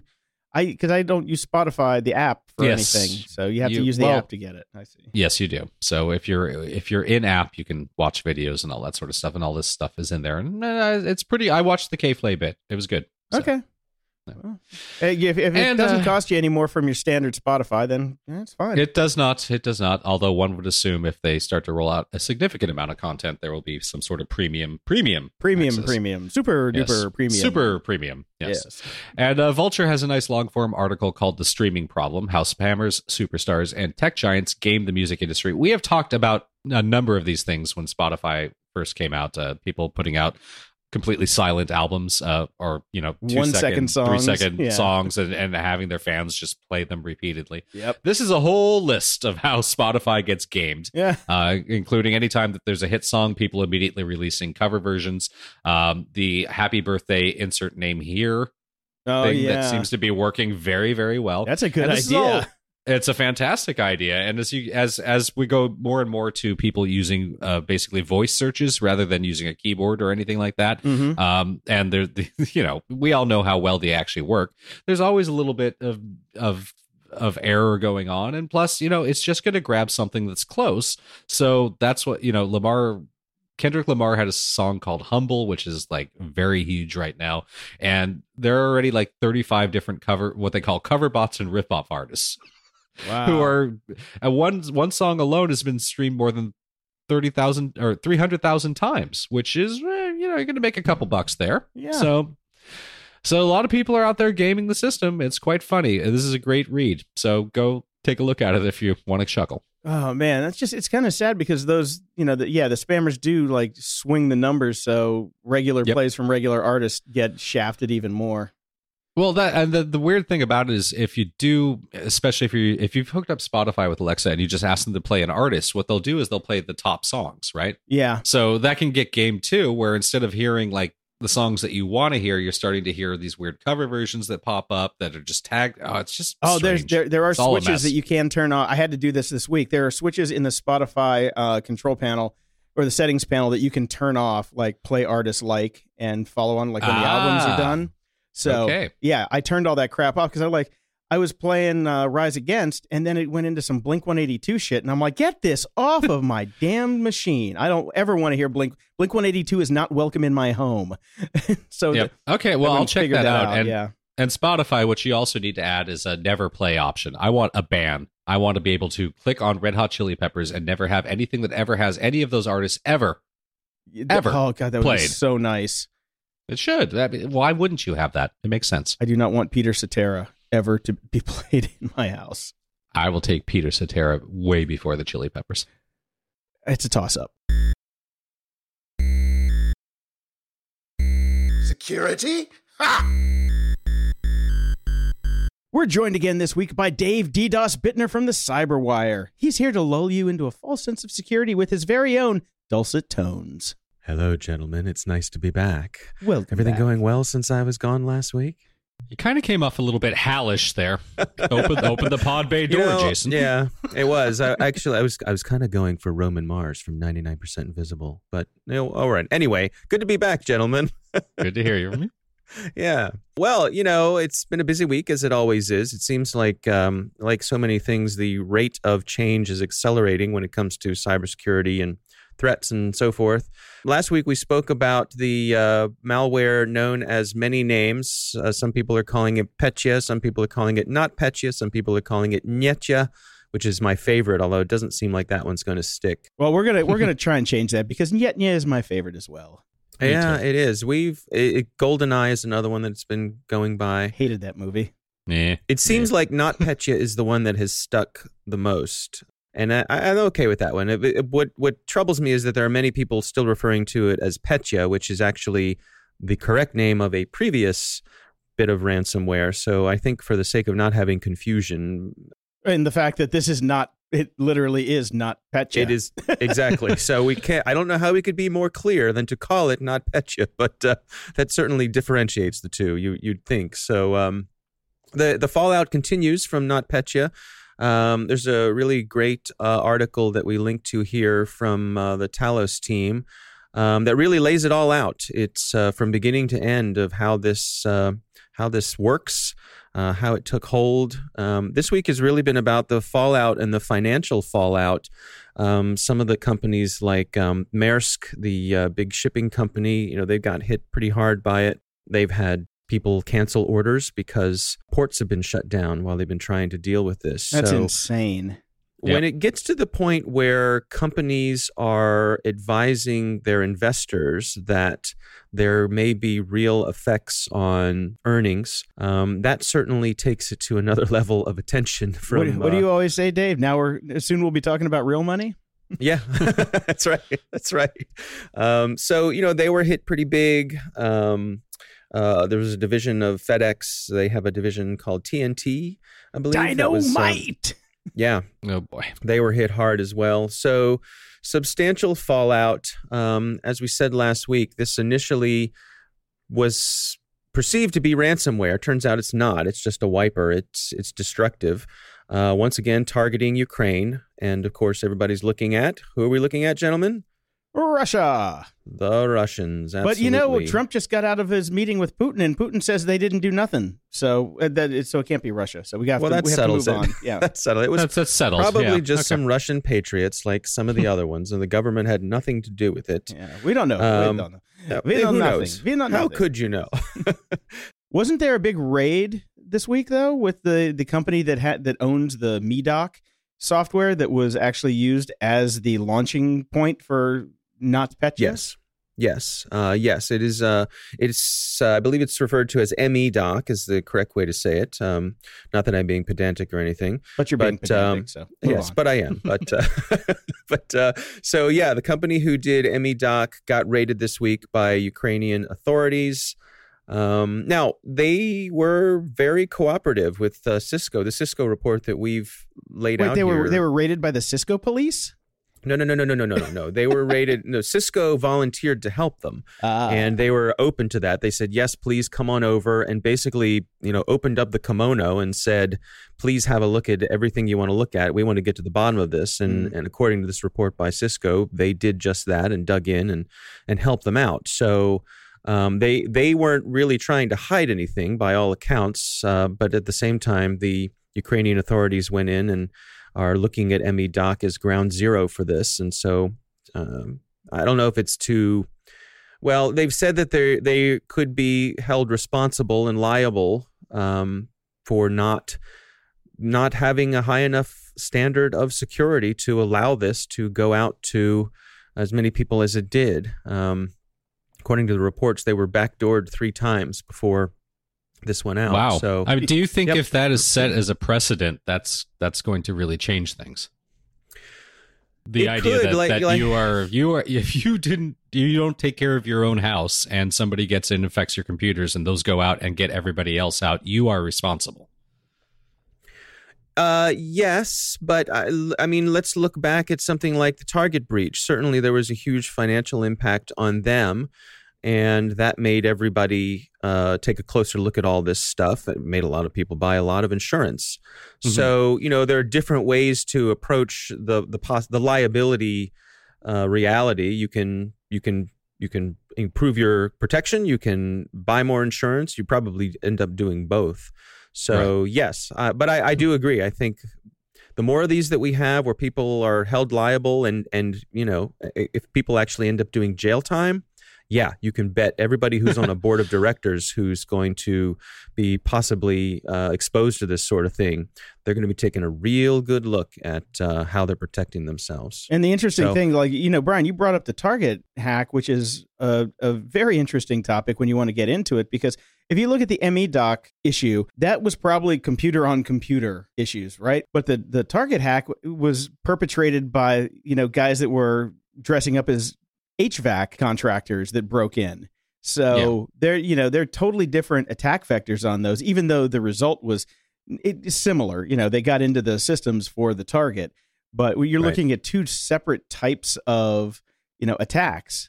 And where do where do we draw the line where, where liability comes in? Yeah. I don't think you do anymore. I, I don't. I mean, I know, you know, you're talking human vector versus computer on computer crime, but at this point, is there a difference? At least as far as, as uh, repercussions or the law would be concerned. And I'm not sure that there is. We have to start getting licenses for computers and treating them like handguns, putting them in the vault at night. Didn't I'm not, they do I'm, that? I'm actually Didn't they not do joking. That in your beloved movie Hackers? I'm, I'm, I'm, I'm, I'm actually not joking. It's like you got to lock up the computers. The the cleaning staff should not have willy-nilly access. Take away that you have to check in your keyboard at the end of the day. Yeah, it wouldn't necessarily be virtually, a bad idea. Yeah, virtually or otherwise. You know, I, I mean, it's an interesting idea. I mean, there are plenty of organizations who make a point of telling people, you know, shut the damn things off at night. Um, just to reduce your attack surface. Don't leave your passwords on a post-it note next to your uh, on no. your monitor. Yeah. Yep. Yep. But these yeah, are all absolutely. just like caveman approaches to the problem. You know, when yes. you when you really look at it, it's there. There are much more elegant solutions. But this is a thought experiment for another day. Let's let's keep going. All right. Uh, all right. So, uh, story about uh, hacker last week. Again, we talked about the nuclear facilities being targeted. And, and yeah, uh, sh- the interesting sh- thing that you and I talked about, Dave, last week is, you know, uh, somebody got into an administrative system, but we were right. we were both on the same page. We're like, they could just be probing the network. And right. there's a new joint right. statement out uh, from the F B I and the Department of Homeland Security saying that, yeah, there is no indication of a threat to public safety, and any potential impact appears to be limited to administrative and business networks. But also in the article, they say that they are trying to map those networks. Right. So yeah. we were ahead of the time. Hey, breaking news. Lateral movement. It's such a weird thing to to say that, the, you know, there is no threat to public safety. That is in the statement itself, but the statement carried an urgent amber warning, the second highest rating for the sensitivity of the threat. Mm-hmm. So which is it, guys? Well, tomato, let me tomato. fall back here and say, you know, I when faced with these sorts of um, uh, critical infrastructure situations, I always look to Robert M. Lee, who we've talked about before, from Dragos, who, Jason, mm-hmm. I think you said has the coolest company name there is when it comes to these sorts of things. And, and even um, he even tweeted a thank you for that. So thank you. Yeah, thank you, sir. Yeah, he's um, he is my voice of reason because he is usually calm and measured and sort of he doesn't hesitate to to cut through the crap and tell you the way things really are. And uh, right before we went on the air today, I was checking out his Twitter feed, and he was basically saying, "Look, you know, this is no, no don't panic. This is no, there's no need to panic. Um, if there's any group of people who understand, um, you know, keeping their systems under controls, it's the folks in the nuclear power business." Um, Such a great you know, track record. Well, they, they have a great. They yeah. do actually have a great track record. Yeah, yeah, yeah. Here, so in this country. Yeah, so I think we were right last week in that our suspicions sort of from last week got confirmed this week. Uh, it's there's no reason to panic yet, but really the, the types of things that we were talking about are pretty much the types of things that they're talking about this week. So is it surprising that, that bad guys are trying to map out these systems? No, no not at all. Not at all. No, not at all. Well, so, you know, here's the thing. Um, if this podcast thing doesn't work out for us, you know where we have a job. Uh, psychics, a nuclear facility analyst. That's us. Oh, we could, or or that, or that. Yeah, yeah. yeah. Mm. We have the credentials. We talked about it on an episode before that. You know, the F B I and Homeland Security came out with the report, so we that's we right. broke the story. So we that's our that's our new gig, man. All, All right. right, I'm start start uh, polishing up our resumes just in case. A couple people that don't have to polish their resumes are a couple Russians who got busted for uh, running a hacking service, basically, you know, hacking as a service or evil as a service, as Uh, was it two episodes ago? We we yes. named our, yeah. epi- our show. Yeah. Uh, well, let's be let's be clear here. They are actually Latvians. No, uh. Uh, no, no, no, no, no, no. They were. No. Ac- they're actually no, Russians of, living. One of them is at least a Russian. One of them is, is Russian living yes, in Latvia. One of them is Latvian. Yes. Yes. yes. So. Mm-hmm. Yes. All right. Mister Pedantic is back again. Ah, but they also got a co-conspirator in Virginia. Yeah. Ah, yeah. So uh, I think the, the take home. So just to sort of give an overview of the story here, these are two men, uh, like you said, in Latvia who for a long time, it says this, their network has been operational since two thousand six. So we, we hack they've you been a long at this time. a while. Yeah, they've been running basically these sort of, um, you know, bad guys as a service sorts of things, um, all things, you know, virus um, Trojans and uh, remote access Trojans, keyloggers, all the, all the usual suspects. And they've been running these as a service, providing customer service and all these things that we talk about. Um, these are some of the folks who've been doing it. And according to this report, they've been doing it for quite a while. They have thousands of customers. And good for the F B I. They tracked them down, and uh, and they've been arrested. Uh, one of the things that I noted in the this article from the Washington Post was that uh, Assistant U S Attorney uh, Kellen Dwyer noted that when Bondars, that's one of the guys, and by the way, Bondar, that's a great bad guy name. Yeah. Um, when Bondar was arrested, he was carrying thirty thousand dollars in U S cash, as you do. Right? Yeah. and uh, and he had bank accounts in various countries. So okay. I, I suppose if you're not using Bitcoin, uh, this sort of thing, I guess could be a cash business. Yeah. yeah I mean, thirty thousand dollars U S in Latvia, that's like, what, a Snickers bar? He was just going to go. He was going to Starbucks. That's all. Oh, yeah. yeah. The, the dollars don't go as far as they used to. Yeah. So, every, everybody um, in Latvia is a millionaire from all the cybercrime. So, you know, yeah. inflation. Yeah. Well... But it, it covers a topic that we talked about last week where, you know, it's like, is being software as a service in the evil area as bad as, as actually perpetrating the crimes? Well, turns out you can still go to jail and get arrested for it. So it does happen. Right. And, you know, yay for the F B I. This is, I think, so many of these things we think about day to day, and we don't really think about people being brought to justice because I think... usually the way it goes is that people get away with these things for a long time. And I think there are a lot of people who just get away with these things, particularly if they keep it at the low level kind of, uh, I don't know, side business kind of thing, um, right. hacks and skids. But um, these guys, I suspect they've been on the F B I's target list for a long time. And uh, it's nice to see them being brought to justice. And hopefully that helps put the word out to the other folks out there that they might want to think twice before doing this kind of thing and that the law has a long arm. Yeah, I mean, eleven year investigation probably into these guys finally bore some fruit. I mean, they didn't do they didn't do the whole Ross Ulbricht, I'm a megalomaniac, I can, you know, have people killed type of thing. They're just like, ah, you want some you want some malware? Here you go. Give me rubles. Yep. yeah, yeah, exactly. So speaking of uh, exchanging money, uh, according to Bleeping Computer, the fourth largest cryptocurrency exchange was hacked and users lost some of that money. They lost some Ethereum and Bitcoin. Um, we don't know how much yet. They haven't confirmed the exact amount, but it seems like it's a lot because there are a lot of users on this this exchange.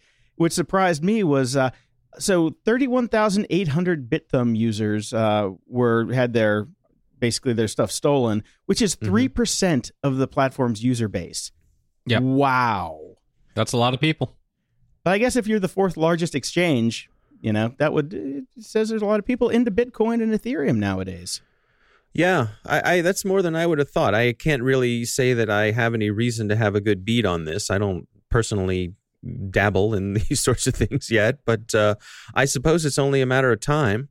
Uh, as they become more popular, they'll just probably become easier to use them. So. Well, the thing, I mean, the thing is, look at look back at Mount uh, was it Mount Gox and all of the other exchanges. That's the one thing about cryptocurrency exchanges is the only time you hear them in the news is when they get hacked, and that's like every other week.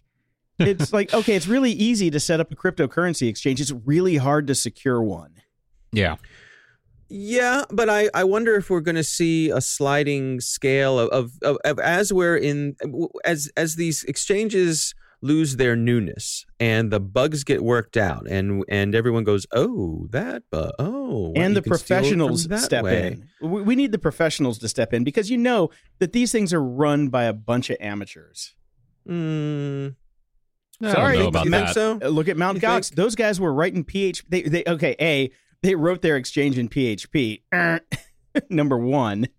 And these guys, are they're literally figuring it out on the fly.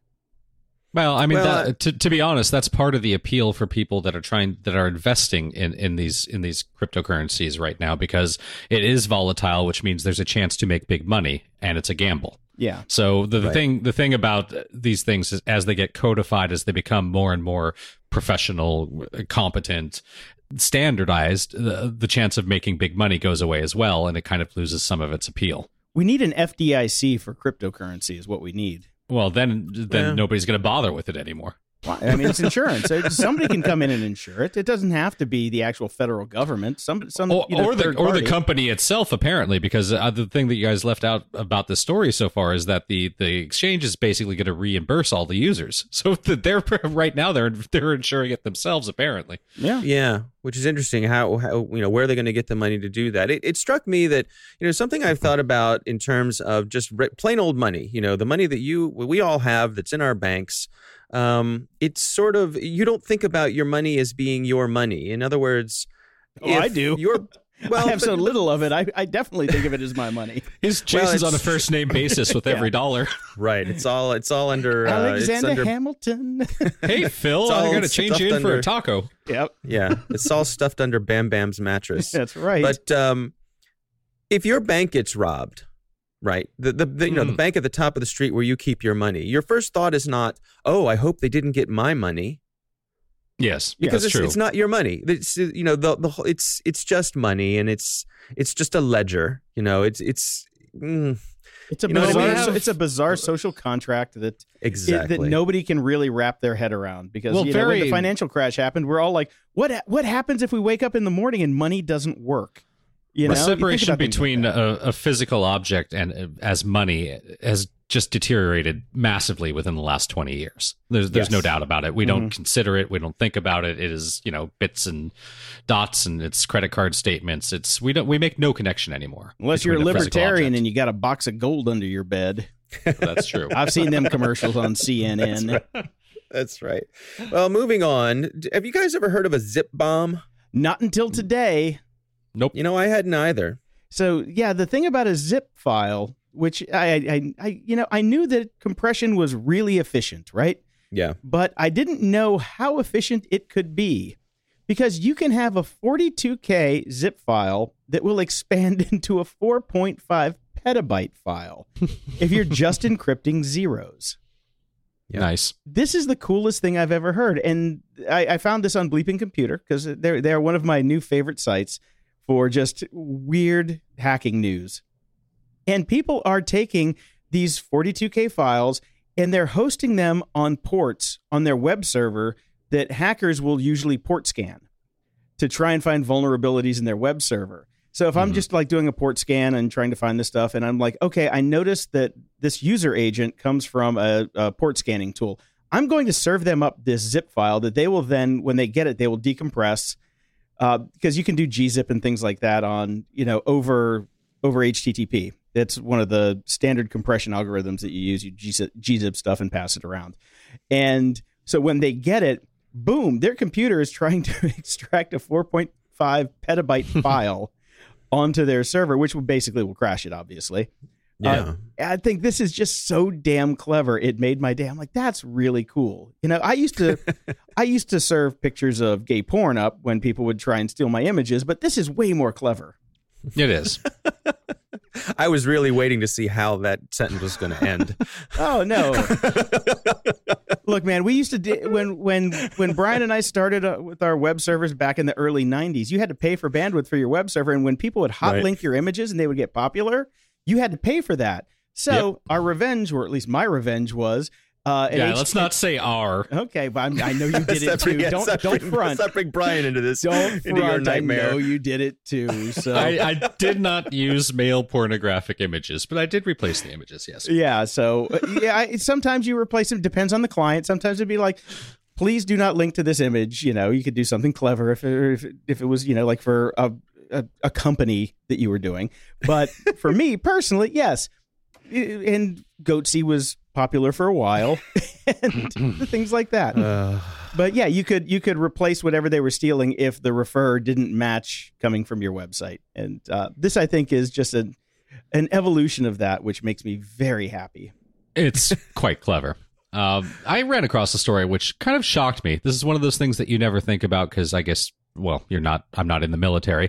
Uh, I know we have a couple military listeners who have sent in some interesting questions that we've been unable to answer because we don't really know policies going on in the military with tech.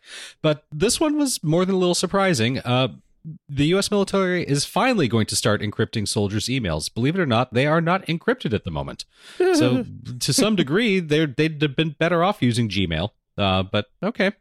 Uh, they don't even use StartTLS, which is a fifteen-year-old encryption technology. Uh, the reason that they say that they can't use that is they cannot scan through for malware, phishing attempts, and other exploits. Uh, the, uh, that's what the D I S A is saying.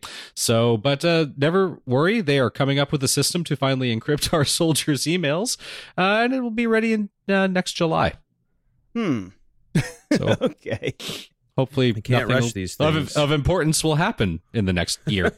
Yeah, I, I, you know, I kind of understand where they're coming you know, from, though. They're trying to they're trying to prevent the military and computers that these soldiers are actually checking their email on from getting phishing attempts or malware yeah. sent to them, so they can scan everything in the email links and things like that and mm-hmm. flag those. So being able to do that. I agree. Uh, I, yeah. It makes sense, the reasoning why, but I, it's, it's just one of those things that it's like a mental bomb that goes off in your mind going, this is not in place already? Yeah, and I think the way that they're going to have to do this is basically do their own man-in-the-middle attack, as it were. So they're right. like mid-flight, they'll they'll decrypt it, scan it, then re-encrypt it and send it on. Yeah. yeah. That's, I think, the it, only way that they can do it. And that will take some time to do, to build that system for the entire military. Mm-hmm. Right. It reminds me of that joke from, from Airplane, which I I can just paraphrase, where the, the pilot says, you know, we're we're coming in low from the north. Uh, we'll be protected by fog so they can't see us. And uh, we'll be dropping all of our five hundred pound bombs. And she says, when will you be back? He says, I can't tell you that. It's classified. I figured you were going to go with, have you ever seen a grown man naked? yeah. No, well, that's, ba- that's, that's your image. That, there's that's, your that's just porn. You, Jason. Yeah. See, it's always. I just, I just had to wrap it into I, Look, I'm just always you know, a, grown a, men naked with you. It's a callback. It's, I'm just saying it's yeah. a callback. I got it. We got it. Yeah. We're we're with you, man. We're with you. Okay. Yeah. Okay. Moving on. Moving on. So, um, in the Civil Liberties uh, Department, uh, from the Civil Liberties desk here at Grumpy Old Geeks, uh, Facebook is fighting a gag that prohibits it from alerting users to search warrants. This is from Sophos. Must um, not make joke. Okay, I, I've been chastised enough. Moving on. Yeah, yeah, yeah. So I, I think this is interesting. You know, um, quite often when the government asks uh, a company, a a, a provider, to mm-hmm. provide information on users, they do so, and and with that request comes a gag order where the company cannot tell the person that they're providing the information about that that information is being provided. Mm-hmm. And of course, there are people who there, there there are legitimate good reasons for that sometimes. But on the other hand, sometimes the companies push back. And in this case, Facebook is pushing back and saying that uh, it joined with the E F F uh, saying that, no, um, you you can't just do this. You know, you you have to have a good reason. and and uh, we think it violates the First Amendment rights of our subscribers for us to turn over their information without them knowing about it. And uh, I, we, we don't have time to go into a lot of the details, but it's an interesting article worth reading. Um, and, I, you know, I think it's good for there to be attention here. I think it's good for these companies to to push back and to have this play out, let the courts decide uh, where this needs to land. What well, this I, reminds me of is uh, – go ahead. I, th- I just think it's a great story because it's such a unicorn. It's Facebook doing something right. Oh, come on, Mark. Don't hide it. Provide it. Right. Right. The other thing it reminded me of is something we talk about a lot here uh, at the Cyberwire is when it comes to military things and, and state secrets, there's this tendency to overclassify because why not?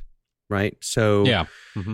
you have all these things that people just stamp a classified stamp on because that way, you know, we don't have to share it. It's classified.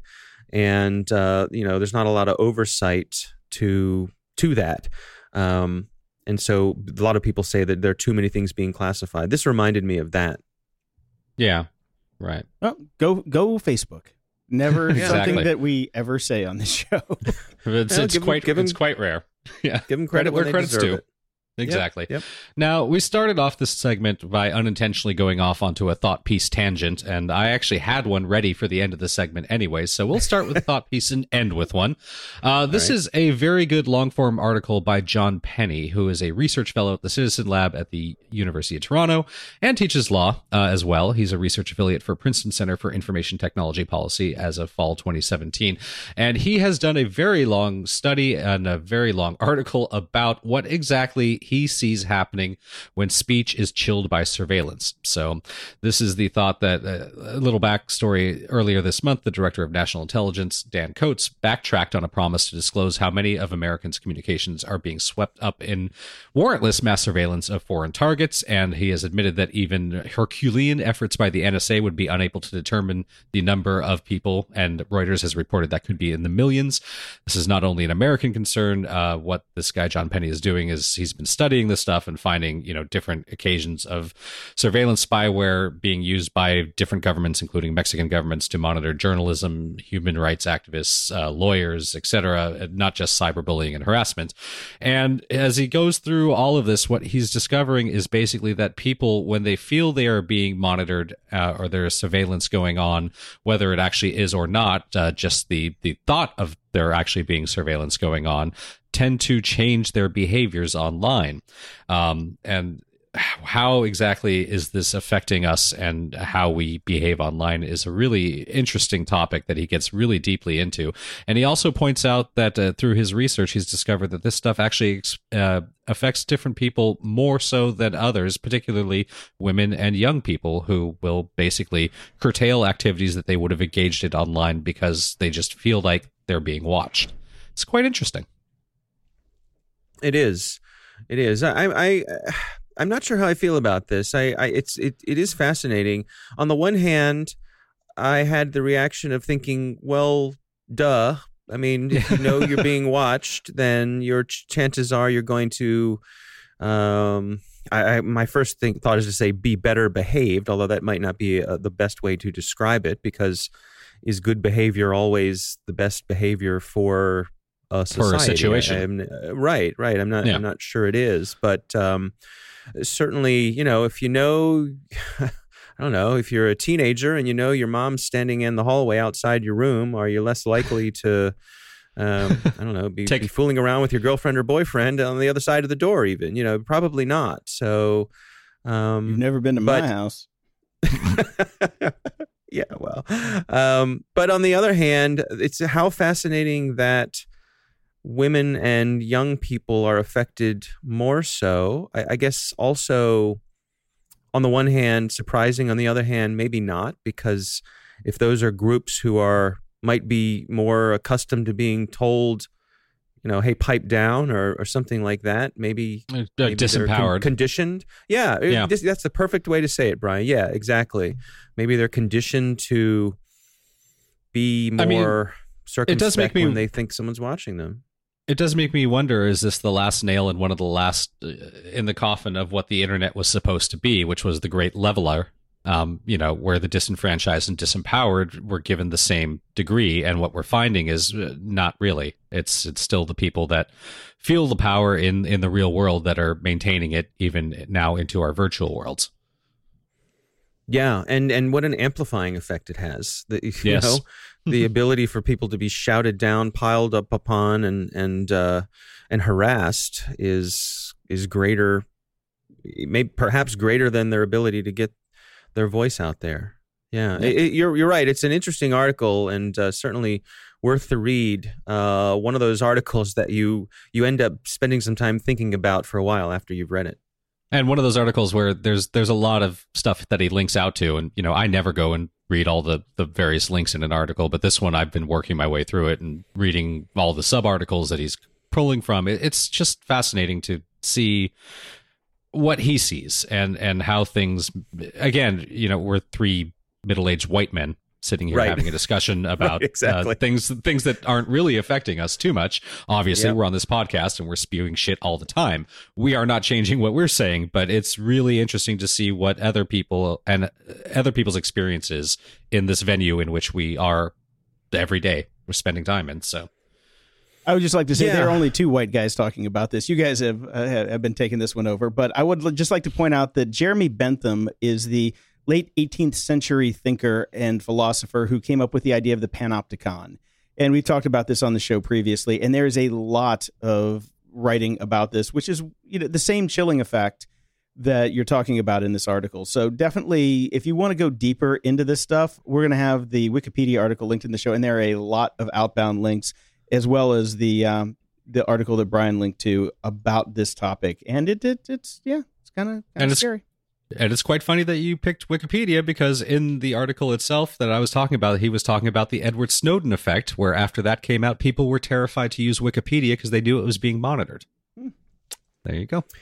And one of my colleagues that I work with is very careful about anything he puts in our Slack channel, because he believes that it's ine- it is inevitable that someday it's going to be hacked and made public.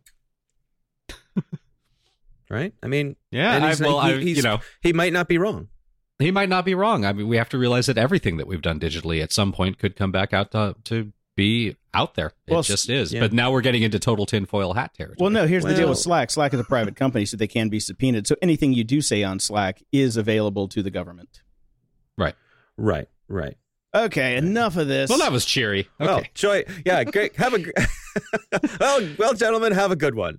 Enjoy enjoy a chilly weekend, everyone. That's right. Exactly. And on that note, brick-a-brick. In twenty years too late news, but still kind of cool, uh, the Beastie Boys sabotage video has been remade with Sesame Street puppets. This is, of course, not authorized. Uh, this is by somebody, uh, let's see, what's his name here? Adam Schleckelhorn. Schleckelhorn. Schleckelhorn? Schleckelhorn, okay. A K A Milo the Cat. He previously created videos of Sesame Street characters, so apparently his genre is uh, illegally re- reappropriating Sesame Street characters. Uh, and lip sync in Bone Thugs and Harmonies, The Crossroads, and a previous Beastie Boys song, So What You Want.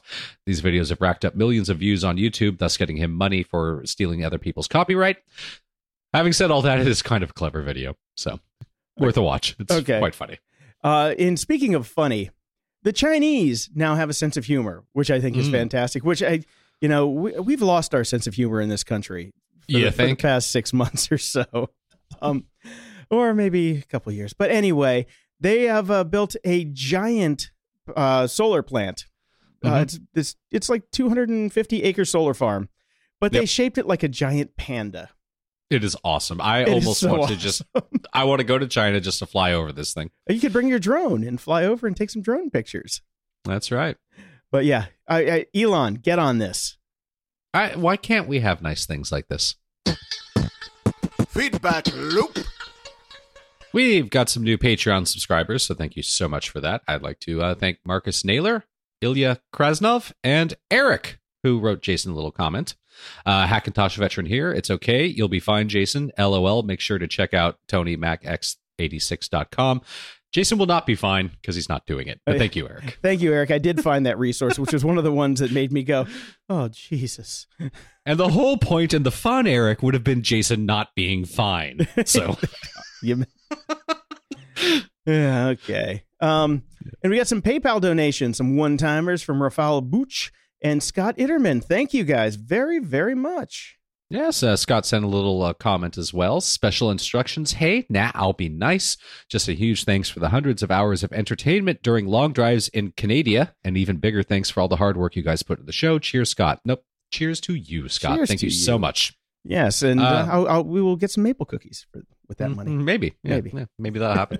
uh, we got some people writing into us at G O G dot show. The first comes from Chris. Uh, just wanted to mention Opera is owned by the Chinese. Dun, dun, dun. Dun, dun. Duh. Hey, they just came up with panda farms, so I'm kind of okay with that. Yeah. You guys discuss it a lot on the show, but failed to mention that from a security perspective, I'm not sure I can trust it. But what can you trust these days? Bingo. You just answered your own question, buddy. Uh, yes, so. And uh, he also follows on with, I've been using the Brave browser based on the Chromium base. So far, so good. Works well on my iPhone, too. Much faster than everything else I've tried. Company is led by the original developer of Firefox, which I don't know if is, that's a good thing or not. Um, yeah, me either. And he says, not sure how the micropayments will work out, but I've started contributing to sites I like. Maybe G O G dot show can earn a few Bitcoin via Brave. Now, what he's talking about there is what Brave has done is they've turned their whole system into kind of a flatter system. So they're building that into the browser. And I checked it out, and I checked out some of the YouTube reviews about it, and it looks pretty cool, but it doesn't have all the functionality that a real browser needs, like Google Docs support, which is important. I can't use a browser that does not have Google Docs support. Yep, and, I agree. And on the Opera side of things, I went and I did some research on it. Yes, they they are owned by a Chinese uh, investment f- firm now, mm-hmm. but all of the original people are still there, and they're still based out of uh, somewhere in Scandinavia. Uh, it's all the same right. people because uh, they've been around forever. So the the core people didn't change. Just the the people who get the checks sent to them have, have changed. Got, right. Gotcha. All right. Uh, we got another comment from Andy, a better password manager. And he sends us a link from Bleeping Computer. Uh, with your regular discussion about password managers, I thought you might dig Horcrux. Uh, Andy, I cannot use this because I'm not a millennial and I refuse to use anything that's named after Harry Potter. Uh, even though you've read all the books and love them. Uh, yeah, yeah, I did. But I, I still, I, I, I cannot worship at the altar of Harry Potter. I, I cannot do it. Although I have to say clever name. So well done. Well, um, now, the point behind this one is they say it's dangerous behavior that password managers insert user credentials inside a page's D O M, which exposes them to malicious J- JavaScript scripts that can read those credentials while inside the forms before submission. So they get around that by putting in dummy credentials inside the login fields and then hacking the post request and put, replacing the dummy credentials with the real ones there. Um, now, they've admitted that this idea is not new. Other researchers proposed the same solution in the past.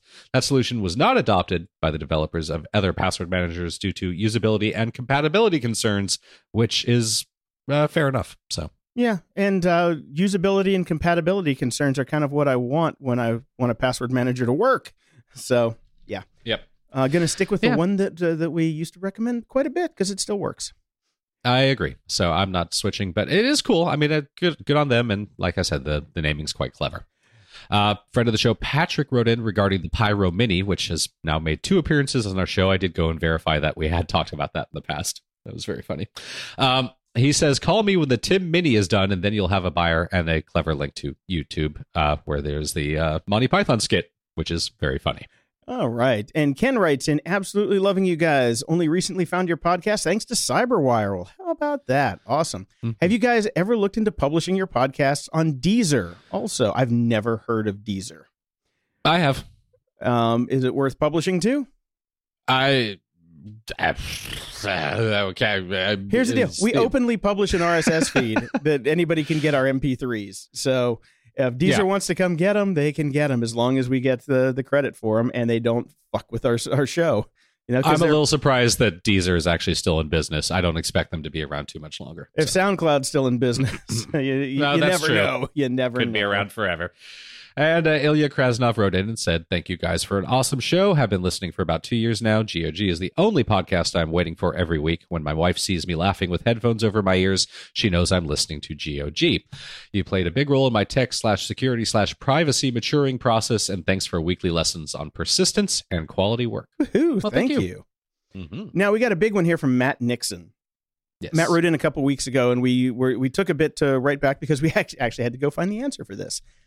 Right. I'm thirty-nine years old and a current student. I'm looking to do a career change and get out of trucking and into cybersecurity. Good move, because trucking is going away, and uh, possibly into the self-driving maintenance of future cars or the Internet of Things that the Cyberwire talks about. I'm enrolled in my local college for network server admin. Oh, bam, bam. Quiet, girl. As I know, go ahead and make I, I fun guess of me, you didn't Brian. Get that. I guess you didn't get that dog size uh yeah, I don't have the dog-sized mouse pad to roll her in yet. uh, okay, must be must be Don's delivery. Okay, okay. He goes on to talk about his schooling, but he says, my question is, where do I look for entry-level jobs? I live in a tourist area where everything is outsourced from the next largest city over. Would it be beneficial for me to start at our Geek Squad or hold out to be a ticket taker and answer phones for the lowest level I T for a year? Looking for some insight. Thanks. So I reached out to friend of the show, Monkey thirteen, who is in the cybersecurity business, and he says, I always like to get new people into our security teams when they come from the service desk or N O C type jobs and net network operations center jobs. Even better if they moved from that into systems or network operations.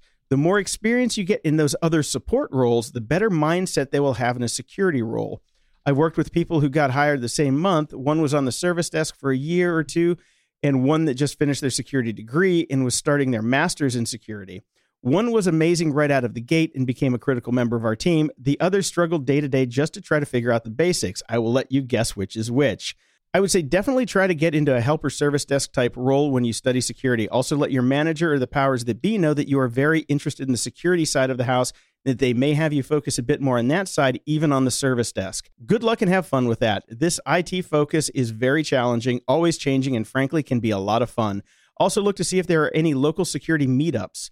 They are a great place to meet people with the same mindset and a great way to network. At our local meetups, we have found many people jobs in the industry, veteran security people, as well as people totally new to security. So thank you for that, Monkey thirteen. And good luck, Matt. Yep, good luck. And thanks for listening. Uh, over at iTunes, we have a five-star rating from Master Weenus. Love that name. My inner dialogue in podcast form. Love the snark. These guys are the voice of every workforce nerd. In the best of ways, may all the snowflakes melt in hell. Nice. Thank you for that five-star rating. Uh, next it. comes from Chris Man from Slovenia. Weekly dose mm. of tech, great pod, delivering tech news with healthy dose of humor. Be warned, though, may make you want to buy Chinese webcam. Yes, it might. Yes, it might. And that was another five-star wait, uh, rating. Now we have a three-star rating. Oh, okay. From Kapitan Stubisa. Okay. As far as I can tell, he's from Australia. Uh, and he says, I think the technology side of this podcast is okay, but as another reviewer has pointed out, they are just too ultra-progressive. Oh. I was but disappointed that they called PewDiePie a racist a-hole without even doing so much research into the entire incident. Well, he got fired by everybody, so I don't think that we were wrong about that one. And we're apologists to Charlie Hebdo massacre. Hmm. Okay. I don't think. Okay. Anyways, they come off as a typical duo who would agree that milk is racist if N P R wrote an article about it. Well, I don't know if you read the story two weeks ago, but uh, half of Americans think that uh, chocolate milk comes from, dare I say, dark-skinned cows. Yeah. So milk is fucking racist. Uh, and fuck N P R. Sorry. uh, look, obviously, we have very different opinions about uh, how the world is and how it should be. Captain Stubasa. So, you know, no no harm, no foul. Go listen to somebody else's show. If you want your question or comment read on the show, head over to gog.show slash support and send us your feedback or questions that we can read on the air. And if you're so inclined, please head over to gog.show slash iTunes and toss us a five-star and a snarky review. Closing shout-outs! My shout-out goes out to the new zombie gunship survival. I finally hit level thirty. I'm done. I deleted it from my devices. So thank you for the fun times, and you're welcome for the money. I actually paid. I did exactly what I said I was going to do. I spent twenty-five dollars on the game, and it lasted me three weeks. So I thought that that was a, a fair price to pay, and it is a fun game. All right. I'd like to give a shout out to America. Had a nice fourth of July and a wonderful half week, which was fantastic. Ooh. I also want to say that uh, we're recording this on Saturday, July eighth. Uh, on this day in twenty fourteen, Germany played Brazil in the last World Cup. Uh, Germany, powerhouse. Brazil, probably the biggest powerhouse in soccer ever. Uh, they've won five World Cups. The Germany had only won three at that point. The final scoreline for the game, uh, probably my finest and most enjoyable soccer game I've ever watched. Seven to one, Germany. Absolutely destroyed Brazil. Ah, the memories. I remember you talking about this, yes. I was in a pub in Toronto. They had handed me a bell to ring every time Germany won, assuming, you know, it'd be like a two to one game at best, probably with Germany losing. I rang that motherfucker every ten minutes. It was awesome. So, until next time, I'm Brian Schulmeister. And I'm Jason DeFilippo. Thanks for listening to Grumpy Old Geeks. G O G dot show is our home base where you can listen to old shows, leave feedback, ask us questions, get links to our awesome sponsors and stuff we like. If you'd like to become an official friend of the podcast, go to gog.show slash support, where you'll find all of the ways you can support the show and help keep us on the air. Learn more about all of the people who make the show possible. Head over to gog.show slash about. Show notes for all the links discussed in this episode can be found at gog.show slash 217. You ever seen a grown man naked? Why? Why? If you Why? have T-Mobile five G home internet, you might be hearing this Why? a lot. Why? Every time your internet slows down during the busiest hours. Why? Why? Because your network gives priority to cell phone users. Why? Why? Good question. Why not switch to Cox Internet with two times faster download speeds than T-Mobile five G home internet during peak hours? Okay. Stop the whys and visit cox.com slash 5G home for details. T-Mobile prioritizes certain T-Mobile phone users over home internet users during times of congestion.